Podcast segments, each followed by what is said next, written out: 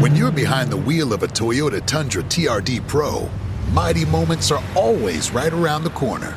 One minute you're driving when you come across a funk music parade with a broken down float.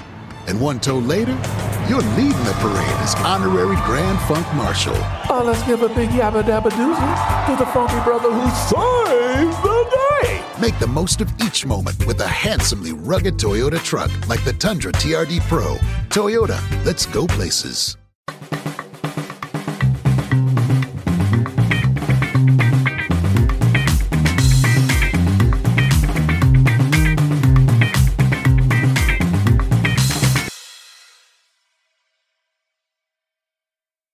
E buongiorno e bentrovati a tutti i nostri carissimi ascoltatori. Siamo giunti ormai alla nostra tredicesima puntata di Buongiorno Europa. Si è concluso la fase a gironi di questo Euro 2020 ed eccoci pronti per commentare le ultime partite. Ma ovviamente, prima di iniziare, il solito e caloroso saluto a Jonathan. Buongiorno a tutti, buongiorno a tutte. E Flavio. Ciao, ciao a tutte, ciao a tutti, buongiorno una ultima giornata dei gironi che ci ha regalato davvero tantissime emozioni, tantissimi gol e soprattutto eh, continui ribaltamenti di fronte. Inizierei forse da quello che è il, il piatto forse più povero della serata, se si può definire così, perché con un girone che ci ha visto segnare ben 10 reti nel corso solo di due partite, non si può dire certo che non ci siamo divertiti. Iniziamo con uh, la prima delle partite delle 18, cioè Svezia-Polonia. Svezia-Polonia che è terminata 3-2 in, for- in, favore della formazione scandinava e ha visto soprattutto il, come dire, il ritorno uh, prepotente di Lewandowski, ma allo stesso tempo di giocatori come Folsberg e Kuluseschi, autore di due assistenze. Una partita che ha trovato il suo vincitore a, soltanto a oltre il novantesimo minuto, quasi a tempo scaduto, e che ci ha permesso di vedere una partita anche molto interessante perché al doppio vantaggio de, della Svezia la Polonia è sembrata essere in grado di riacciuffare questo pareggio in extremis, ma a conti fatti poi sono stati gli scandinavi a eh, mantenere il primato della partita che gli ha consentito di ottenere anche il primato della classifica. Un risultato che a conti fatti un po' ha raccontato anche quello che è questo girone. Mm, qualche oltre, ulteriore opinione sulla sorpresa Svezia e quella che potremmo invece definire delusione Polonia? Eh, ma eh, hai anticipato praticamente tutti i temi. Effettivamente Svezia sorpresa Sorpresa, sì, nel senso sicuramente ce l'aspettavamo, insomma, quantomeno agli ottavi, non credo ce l'aspettassimo prima, sinceramente, però ha stupito un po' tutti. Polonia effettivamente delusione perché in relazione ai calciatori che ha mh, mm, poteva sicuramente fare meglio. Il problema, come sospettavamo, in panchina e si è dimostrato alla fine così. C'è da dire che comunque ieri la reazione c'è stata, è stata una reazione significativa perché andare sotto 2-0 nell'ultima partita, riportarsi in parità e poi vabbè il crollo finale lì anche...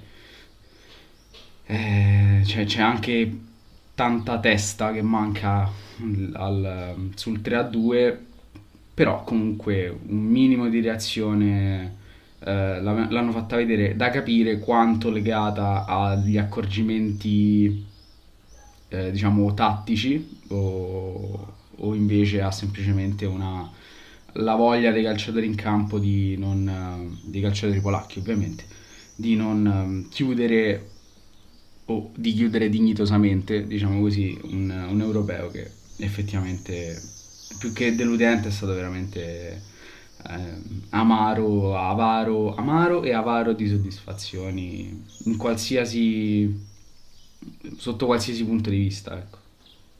Ma io sposo quello che avete detto entrambi e, e vi dico che secondo me la, la, Polonia è perché c'ha il centravanti più forte al mondo, è riuscita insomma a tenersi a galla poi fino all'84esimo perché Lewandowski ha trascinato, ha trascinato i suoi, per il resto sicuramente la miglior Polonia che abbiamo visto fino in, in questo europeo, però comunque ha perso 3-2, ha preso 3 gol, mentre per quanto riguarda la Svezia finalmente abbiamo visto quello che ci aspettavamo, cioè Forsberg, e Isaac e Kuluseschi lì davanti, tra l'altro Kuluseschi entra dalla panchina, fa due assist e diventa, se non sbaglio, dopo Fabregas, il primo giocatore, il più giovane, scusate, giocatore a fornire due, come le ha chiamate Loga in modo meraviglioso, due assistenze in, una, in un match di, di un europeo, quindi è tornato è tornato alla grande e è una Svezia che sicuramente così, con, con, tutto, con tutto, il trio al completo lì davanti, può, può farci divertire. Sì, un trio lì davanti che ci può fa- davvero far divertire quasi come accaduto con la seconda partita del girone. Una partita secondo me oltretutto che Uh, ha visto al suo interno ben due partite, la prima dal primo minuto fino al trentesimo e poi letteralmente un canofaccio molto molto diverso nel corso del resto della gara perché fino al trentesimo la Slovacchia era riuscita a reggere l'urto delle Furie Rosse e eh, dopo aver parato un rigore a Morata ho... Eh, eh, Dubravka si è, come dire, letteralmente eh, rovinato le, eh, la partita con le sue stesse mani eh, in un episodio che mi ha ricordato molto, oltretutto, il, l'episodio romano di Goicoicea. E da quel momento in poi si può dire quasi che si siano rotti gli argini della Slovacchia, ci sia stato un po' anche questo colpo psicologico che ha permesso alle Furie Rosse di andare in rete prima con Laporte, poi con Sarabia, i Ferran Torres e infine con eh, l'autogol di Kuczka. Eh, in questo caso partita che vede un rotondo 5-0 della Spagna ma che lascia ancora alcuni interrogativi su quello che può essere l'effettivo percorso di questa nazionale iberica. Eh, no, vado io ancora una volta. Eh, allora, partiamo da un presupposto. Quella di Dubravka è stata una, una, delle topiche, per non dire papere perché non mi piace il termine, una delle topiche più clamorose che, che abbia mai visto fare da un portiere a questi livelli, quindi di molto superiore anche a Goicocea, visto che Goicocea l'ha fatta in occasione di una partita un po' strana, vabbè, meglio, meglio non dire, però diciamo che più che la goicoceata, eh, ieri Dubravka ha fatto la Paolo Pezzata, perché mi è ricordato molto invece la, la, mm, quella specie di respinta alta che Paolo Lopez fece durante un derby, eh, un derby appunto tra Roma e Lazio e portò al gol poi de, della squadra bianco-celeste. Andatevela a rivedere, eh, più, o meno, più o meno siamo lì con Coca era ancora più clamorosa. Vabbè, comunque, la cosa, la cosa interessante è che io e Jonathan guardavamo la partita insieme e quando Dubravka ha parato il rigore a Morata io ho detto ma Dubravka è un ottimo portiere, non capisco perché sia ancora al Newcastle. E puntualmente, 5 minuti dopo, John, Johnny può confermare, 5 minuti dopo eh, fa quella roba lì e quindi ovviamente sono partite le, legittime e prese per il culo. E, è stato un momento, posso dire che è stato, un momento, momento molto, molto, bello. Sì, molto sì, bello. Sì, allora, però a parte questo, eh, a parte forse il fatto che abbiamo sopravvalutato la, la Slovacchia, o forse sottovalutato comunque le potenzialità della Spagna, non lo so, la partita è stata strana effettivamente, perché dopo... Um, cioè non ricordo una partita in cui una squadra sbaglia un rigore sullo 0-0 e poi va eh, va sul 5-0 così in, in scioltezza, eh, un, po', un, po', strano. Eh, però comunque la Spagna ieri ha dimostrato che effettivamente davanti può fare male, può fare tanto male in tanti modi diversi.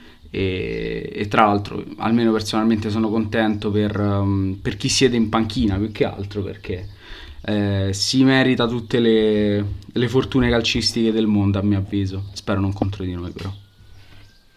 Ma è stata una partita che ci ha raccontato due cose. Una che la Slovacchia è squadra, come dire, morale e soprattutto poco squadra. Sciolta praticamente al sole dal primo minuto.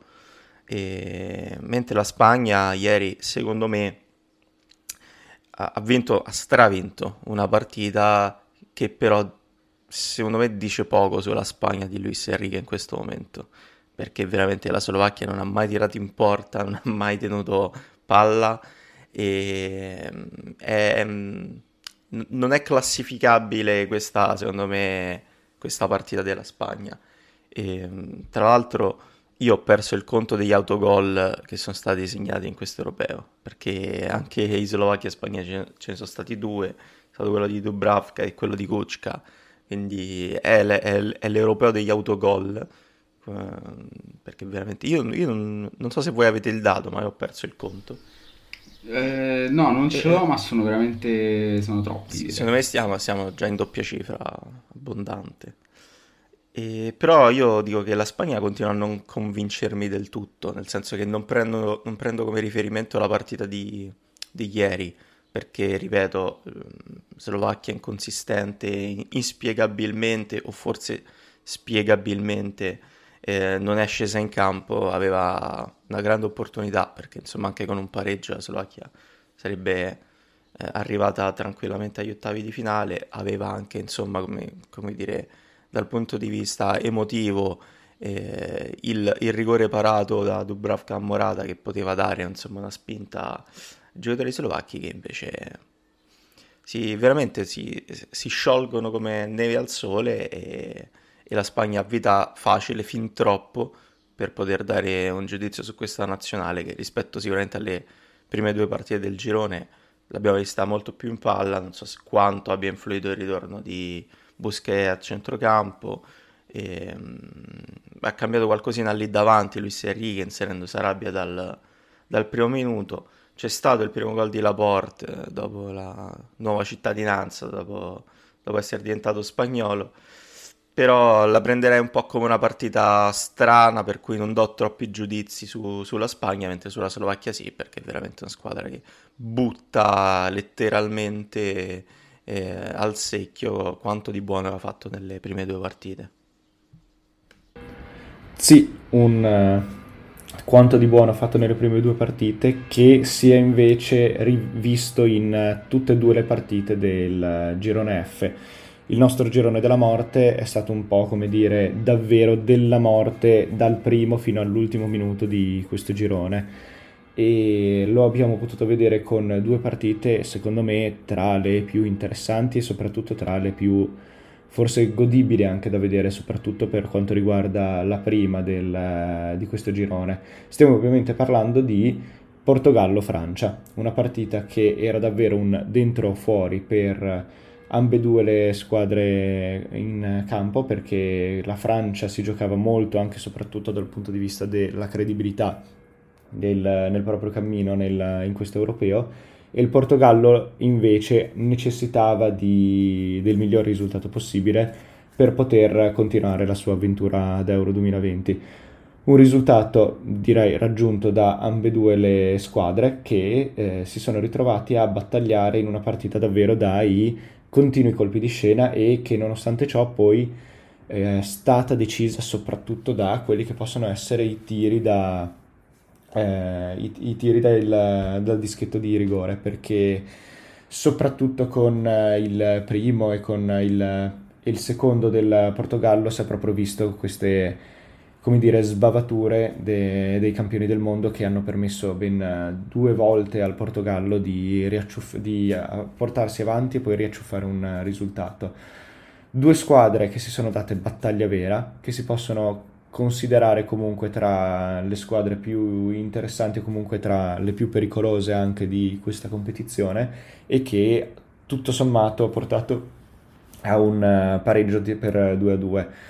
Mm, una considerazione che mi viene fa- da fare soprattutto su questa partita e poi anche sulla seconda è che eh, se con l'Italia o con l'Olanda o con altre squadre si parlavamo di sorpresa oppure di squadra favorita o comunque di squadre che potevano mettere in, in serie difficoltà le altre, qui abbiamo visto tre partite con davvero i migliori giocatori del torneo e quindi si può dire che il livello sia davvero molto molto alto e anzi non, non, si abbiano dubbi su quella che è l'effettiva competitività di queste tre squadre. Quindi tutte e tre squadre di cui bisogna davvero fare molta attenzione e infine l'Ungheria davvero super sorpresa di questo girone perché poi ne parleremo più tardi ma direi che è più che assodato. Eh, sai, io non sono proprio d'accordissimo con te. Mm, è vero che era il giro nella morte, è vero che giocavano tutte contro tutte, almeno i campioni del mondo in carica, i campioni d'Europa in carica e la Germania, che è sempre la Germania. Però io, non so, ho visto partite mm, non da migliori al mondo, ho visto partite anche quelle ieri sera e torniamo un po' al punto. Quella tra Francia e Portogallo mi è sembrata molto una partita da, da, da da muina, no? come, si dice, come si dice qui. Eh, perché quando segni 4 gol, di cui 3 rigori, di cui uno sicuramente discutibile, perché quello su Mbappé, boh, non so se fosse rigore sinceramente. Una sbracciatina così Mbappé che va a terra rigore, ma gli altri, diciamo, eh, rigorini forse, ci stanno, eh, però sono rigorini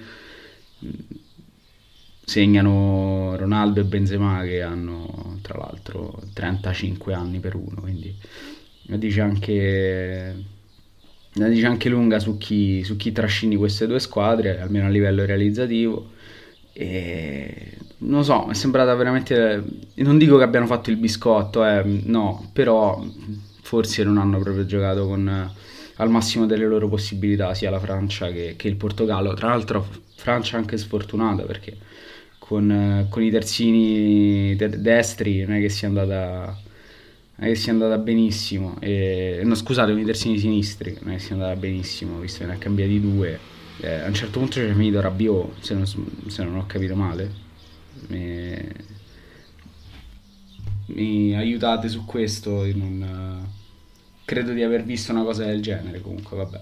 E, quindi non lo so, partita sicuramente deludente, io almeno mi aspettavo di più, non mi aspettavo di vedere 3, 4 gol, due per parte, forse distribuiti in modo diverso, eh, però vabbè, diciamo che si sono, si sono accontentate entrambe di un risultato che tutto sommato ci, ci poteva stare. E, ehm, non so se Gio tu hai qualcosa da, da no. aggiungere. Allora io vabbè... Mh parto dal presupposto che io ho visto molto più Germania-Ungheria rispetto a Francia-Portogallo. E... Però in realtà a me ha deluso parecchio il girone F. E hanno deluso tutte e tre in realtà. Mm, solo a sprazzi si sono viste grandi nazionali. E io non so se insomma, la fase a gironi che, che magari ha contribuito a rendere non so, smorzare quelle che sono le caratteristiche di Francia, Germania e Portogallo, ma in realtà solo a tratti hanno convinto e soprattutto tanti grandi giocatori hanno deluso, ma parecchio da questo punto di vista. E ci aspettavamo i fuochi d'artificio da questo girone, in realtà l'ha movimentato semplicemente l'Ungheria che ha fatto eh, un miracolo, vero e proprio miracolo, perché non ha solo pareggiato con i campioni del mondo, non ha solo pareggiato con la Germania, ma per 80 minuti ha tenuto sotto scacco anche i campioni d'Europa del Portogallo. Quindi questo la dice lunga sia su uh, l'Ungheria, sia sul grandissimo lavoro fatto da Marco Rossi, ma secondo me anche sulla condizione di, di, queste tre, di queste tre squadre che probabilmente con gli ottavi cambieranno atteggiamento, cambieranno approccio però in realtà a me nessuna delle tre ha stupito, neanche la Germania che insomma in quel 4-2 sembrava mm, decantata da tutti come la, la, grande Germania che ritornava, a me non aveva convinto neanche col Portogallo. E, ehm, e, e poi andiamo a vedere il girone e, e, è così. Hanno vinto tutte e tre una sola partita, ehm, Germania e Portogallo ne hanno persa una, la Francia ne ha pareggiate due non abbiamo visto i, i grandi campioni che ci aspettavamo, a parte eh, Cristiano Ronaldo, che insomma, a parte insomma, la, la mole di rigori, ma, ma, ma, comunque insomma, ha segnato. E per il resto Mbappé a sprazzi. Eh, la Germania da questo punto di vista non ha, non ha entusiasmato, cioè, anche lì Kai Havertz sempre a sprazzi. Portogallo stessa cosa, CR7, per il resto insomma non abbiamo visto grandi lampi, ma ripeto, secondo me anche la formula che alla fine rende i gironi meno competitivi perché diciamocela francamente e chiaramente praticamente passano tutte, erano consapevoli tutte e tre di, di poter passare poi agli ottavi di finale. E, insomma, mh, boh, non so, forse anche questa formula un attimino andrebbe, andrebbe rivista perché alcuni gironi eh, poi rischiano di diventare veramente, veramente noiosi, a differenza per esempio del gruppo E che è stato il gruppo secondo me più avvincente, viste anche, viste anche le partite di ieri. E, ehm, quindi niente, la, la cosa mi viene da dire per non ci credevo, ma a, a, tratti ho pensato che finalmente l'Ungheria potesse vendicare il, la nazionale del 54 che, del miracolo di Berna quando la Germania vinse 3-2 contro la nazionale più forte di sempre. Invece niente, alla fine i tedeschi fanno i tedeschi e quindi immeritatamente riescono a trovare il il gol de, del, del 2-2. Altra cosa da sottolineare che mh, insomma per me era una certezza Alidaei eh, il, come marcatore, miglior marcatore di sempre in una nazionale e, e invece niente, arriva Cristiano Ronaldo e, e guaia il record di, dell'iraniano, 109 reti, quindi chapeau per Cristiano Ronaldo, per il resto forse questa è stata la cosa più entusiasmante di, della partita tra Francia e Portogallo che mi unisco qui un po' a Flavio, insomma sta, sembrava una partita un po' giocata così, con la consapevolezza di poi di, di poter passare con, con, quel, eh, con, quel, risultato. Quindi niente, direi il girone della muerte, ma girone anche della, della delusione. Sì, tra l'altro su, su Ronaldo, a lungo il mio calciatore preferito da un po' di tempo a questa parte, abbastanza uh, insomma, deludente ai miei occhi.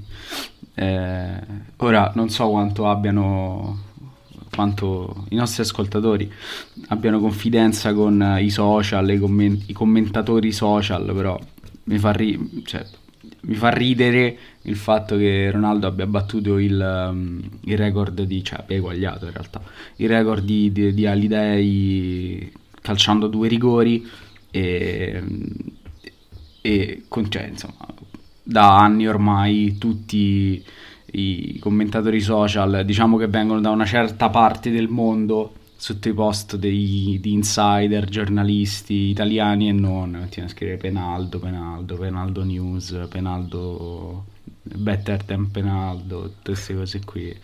Eh, è tutto bellissimo. Effettivamente è vero che eh, insomma, i, questi, questi, record che continua a infrangere appunto Ronaldo vengono, cioè, sono frutto dei tanti calci di rigore che vengono assegnati alle squadre per cui gioca, che siano club che, o che sia la nazionale. Poi è vero che i rigori vanno segnati, come direbbero in una trasmissione RAI, però mh, mm, insomma, forse per uno così non è che sia poi un, un grosso problema eh, metterli dentro. E, però comunque, tolto questo fatto, il Portogallo, secondo me tra tutte, ehm, il Portogallo è quella che in proporzione mi ha deluso di più. Perché la Francia, la Francia comunque è passata per prima, e vabbè, delusione sì per carità, però il girone era quello, era quello della morte, lo sapevamo, qualcuno non era proprio in forma, così può stare, può, comunque la Francia può passare. La Germania sapevo, sapevamo in che condizioni fosse, sapevamo che difficoltà vivesse e quindi che si sia salvata all'ultimo, praticamente a 5 minuti alla fine con un gol di Goretzka è sorprendente, ma non mi sorprende l'europeo che ha fatto. Mi sorprende l'europeo che ha fatto il Portogallo perché effettivamente io credo di averlo anche detto qualche puntata fa. Mi aspettavo molto molto di più da, da una squadra che mi sembra veramente piena di talento e però non, non riesco poi a sfruttarlo fino in fondo. Guarda, sono un po' d'accordo con te, nel senso che ha deluso, però mi sembra il solito Portogallo, che alla fine, come va va, trova la soluzione, trova il modo di, di passare. Come ha fatto tra l'altro nel 2016 sì, sì. che arrivò addirittura terza nel, nel, nel girone, sì, dietro l'Ungheria tra l'altro. mm. e poi alla fine è andata a vincere come la Grecia nel 2004 praticamente. Sì, ma infatti, guarda, in partita secca forse è la squadra che, che mi non sembra più pericolosa, esatto, che mi sembra più pericolosa. Addirittura più della Francia, più della Spagna, più de, dell'Inghilterra, perché sono, sono oggettivamente imprevedibili. Sì.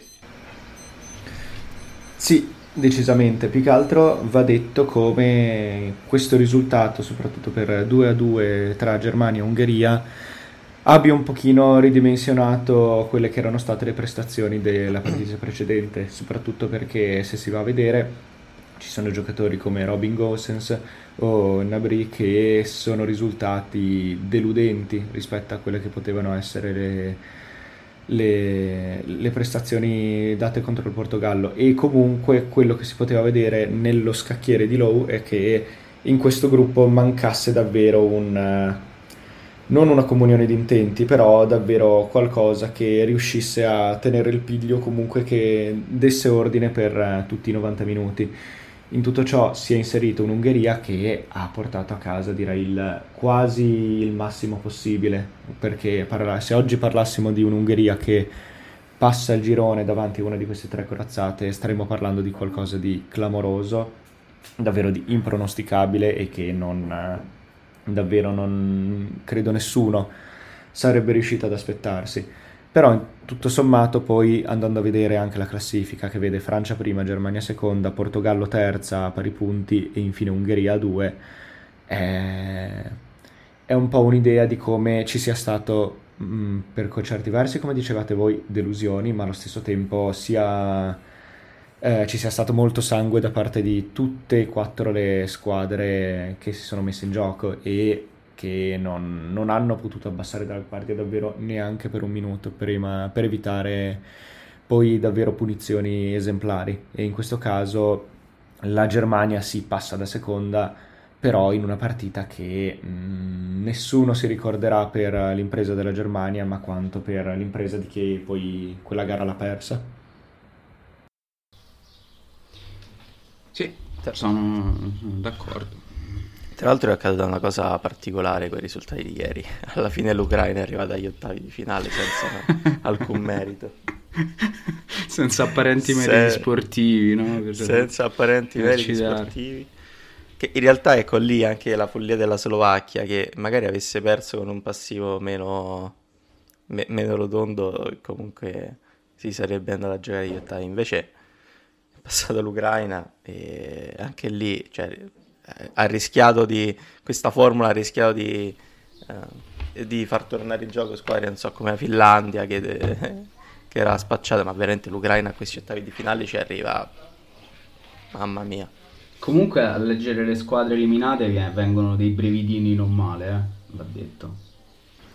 Non so se sì, siete dilettati anche si voi. Si può anche addirittura guardarle insieme, si può vedere proprio un Turchia, Russia, Macedonia, eh, Scozia, Polonia e Ungheria che ti dicono soltanto per quanto riguarda soltanto le ultime del girone che anche sono... la Finlandia sì sì Finlandia e Slovacchia ovviamente Slovacchia, anche sì. Finlandia e Slovacchia intese come però terze classificate in, nei sì. vari gironi guardando soltanto i, quelle che sono le ultime, caspita, perché dalla Turchia ci saremmo aspettati molto di più.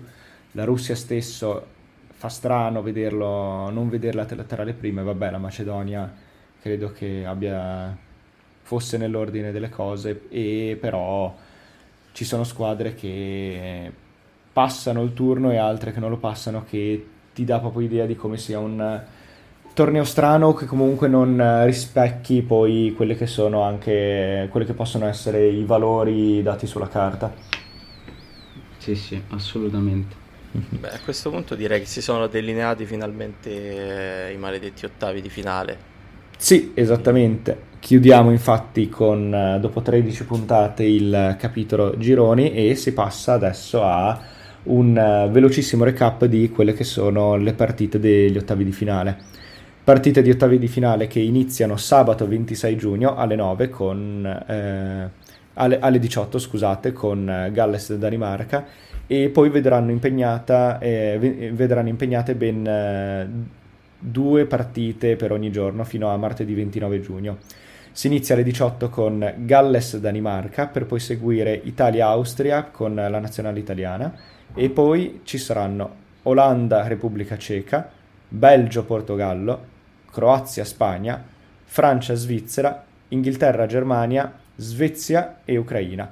Ma in questo caso, più che un'opinione sulle varie partite o sui vari pronostici che le possiamo fare poi eh, prossimi, in un prossimo futuro, quello da dire è sono partite interessanti, equilibrate, dove c'è una netta predominanza di una squadra sull'altra o, che, o dove possiamo trovare delle sorprese? Ma eh, di sorprese secondo me ce ne, sono, ce ne, sono, e ce ne saranno diverse. Tanto la dico, la dico grossa anche qui, ormai vale tutto, almeno per quanto riguarda noi. Eh, ma guarda, io più che sulle partite in, ehm, in, particolare andrei a guardare il tabellone in generale che come al solito in, in queste occasioni è diviso in modo discutibile, mettiamo così, perché dalla parte nostra, quindi la parte alta del tabellone, abbiamo comunque squadre come Belgio, Portogallo, Francia e io ci metto Spagna. la Spagna più che la Croazia, esatto e poi sotto c'è cioè, Svezia, Ucraina, Inghilterra, Germania, Olanda, Repubblica Ceca e Galles, Danimarca. Cioè, non lo so, boh. non mi sembra molto, molto equilibrato. Non vorrei, non vorrei tirarla, però il Galles, per esempio, potrebbe già, eh, già prenotarsi un quarto di finale, che dire insperato è poco. Eh, stessa cosa per una tra Svezia e Ucraina non so sì, quanto l'Ucraina, l'Ucraina, ai quarti s- sarebbe una cosa veramente. ecco l'Ucraina ai quarti è effettivamente l'emblema di quanto sbagliata sia la formula di, di questo europeo perché sì, sì. effettivamente andrebbe, andrebbe rivisto forse forse addirittura cioè, allarghiamolo ancora di più a questo punto, visto che bisogna vedere l'Ucraina lì, questa Ucraina lì, eh, facciamo passare solo le prime due. Solo le prime due, eh, c'è poco da fare, almeno... E, e, e, ti dirò, Ucraina is the new Portogallo. Eh, dici? No, nel senso che il Portogallo passò sì, sì. Eh, 5 anni fa così, co- così come passò all'Ucraina. Eh, sì, dubito che il risultato finale sarà identico, però, però sì, oggettivamente sì, sì. fa, diciamo, fa sorridere, fa dai, strano, vederli, vederli strano. molto strano. Bene, direi che a meno di ulteriori considerazioni possiamo passare a quelli che sono i nostri saluti finali. In questo caso passo la parola a Flavio che può decidere se eh, aggiungere eh, ulteriormente qualcosa oppure salutarci definitivamente? No, no, io non aggiungo nulla, saluto definitivamente anche perché l'ora è quella che è. Eh, il risveglio è stato brusco eh, in una giornata afosa, terribilmente afosa. Quindi vi ricordo che potete seguirci su tutte le piattaforme social, su tutte le piattaforme di streaming, scusate, su tutti i social. C'è anche il canale Telegram e quindi state connessi, mi raccomando, ascoltateci eh, e diteci la vostra perché ci piace avere dei feedback. E, e, niente, come al solito, buon europeo e buongiorno a tutte e buongiorno a tutti. Passiamo adesso invece a Jonathan. Eh sì, io prima di salutarvi vi ricordo che eh, Buongiorno Europa si ferma per uh, due giorni, però saremo, saremo, online domani con un puntatone speciale di recap uh, su, sui gironi con uh, diversi ospiti che sicuramente renderanno piacevole la puntata e con Buongiorno Europa invece ci risentiamo il 27 mattina per commentare, speriamo, una, una buona Italia per commentare l'incredibile passaggio ai quarti di finale del Galles. Quindi vi auguro una buona giornata e come al solito buon europeo.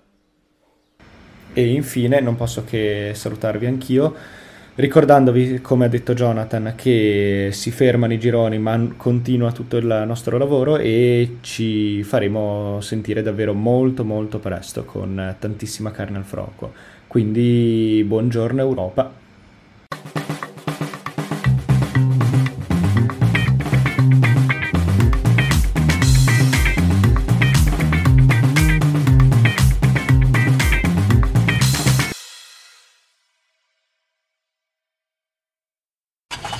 You get behind the wheel of a Toyota Highlander XSE, magical moments are always right around the corner.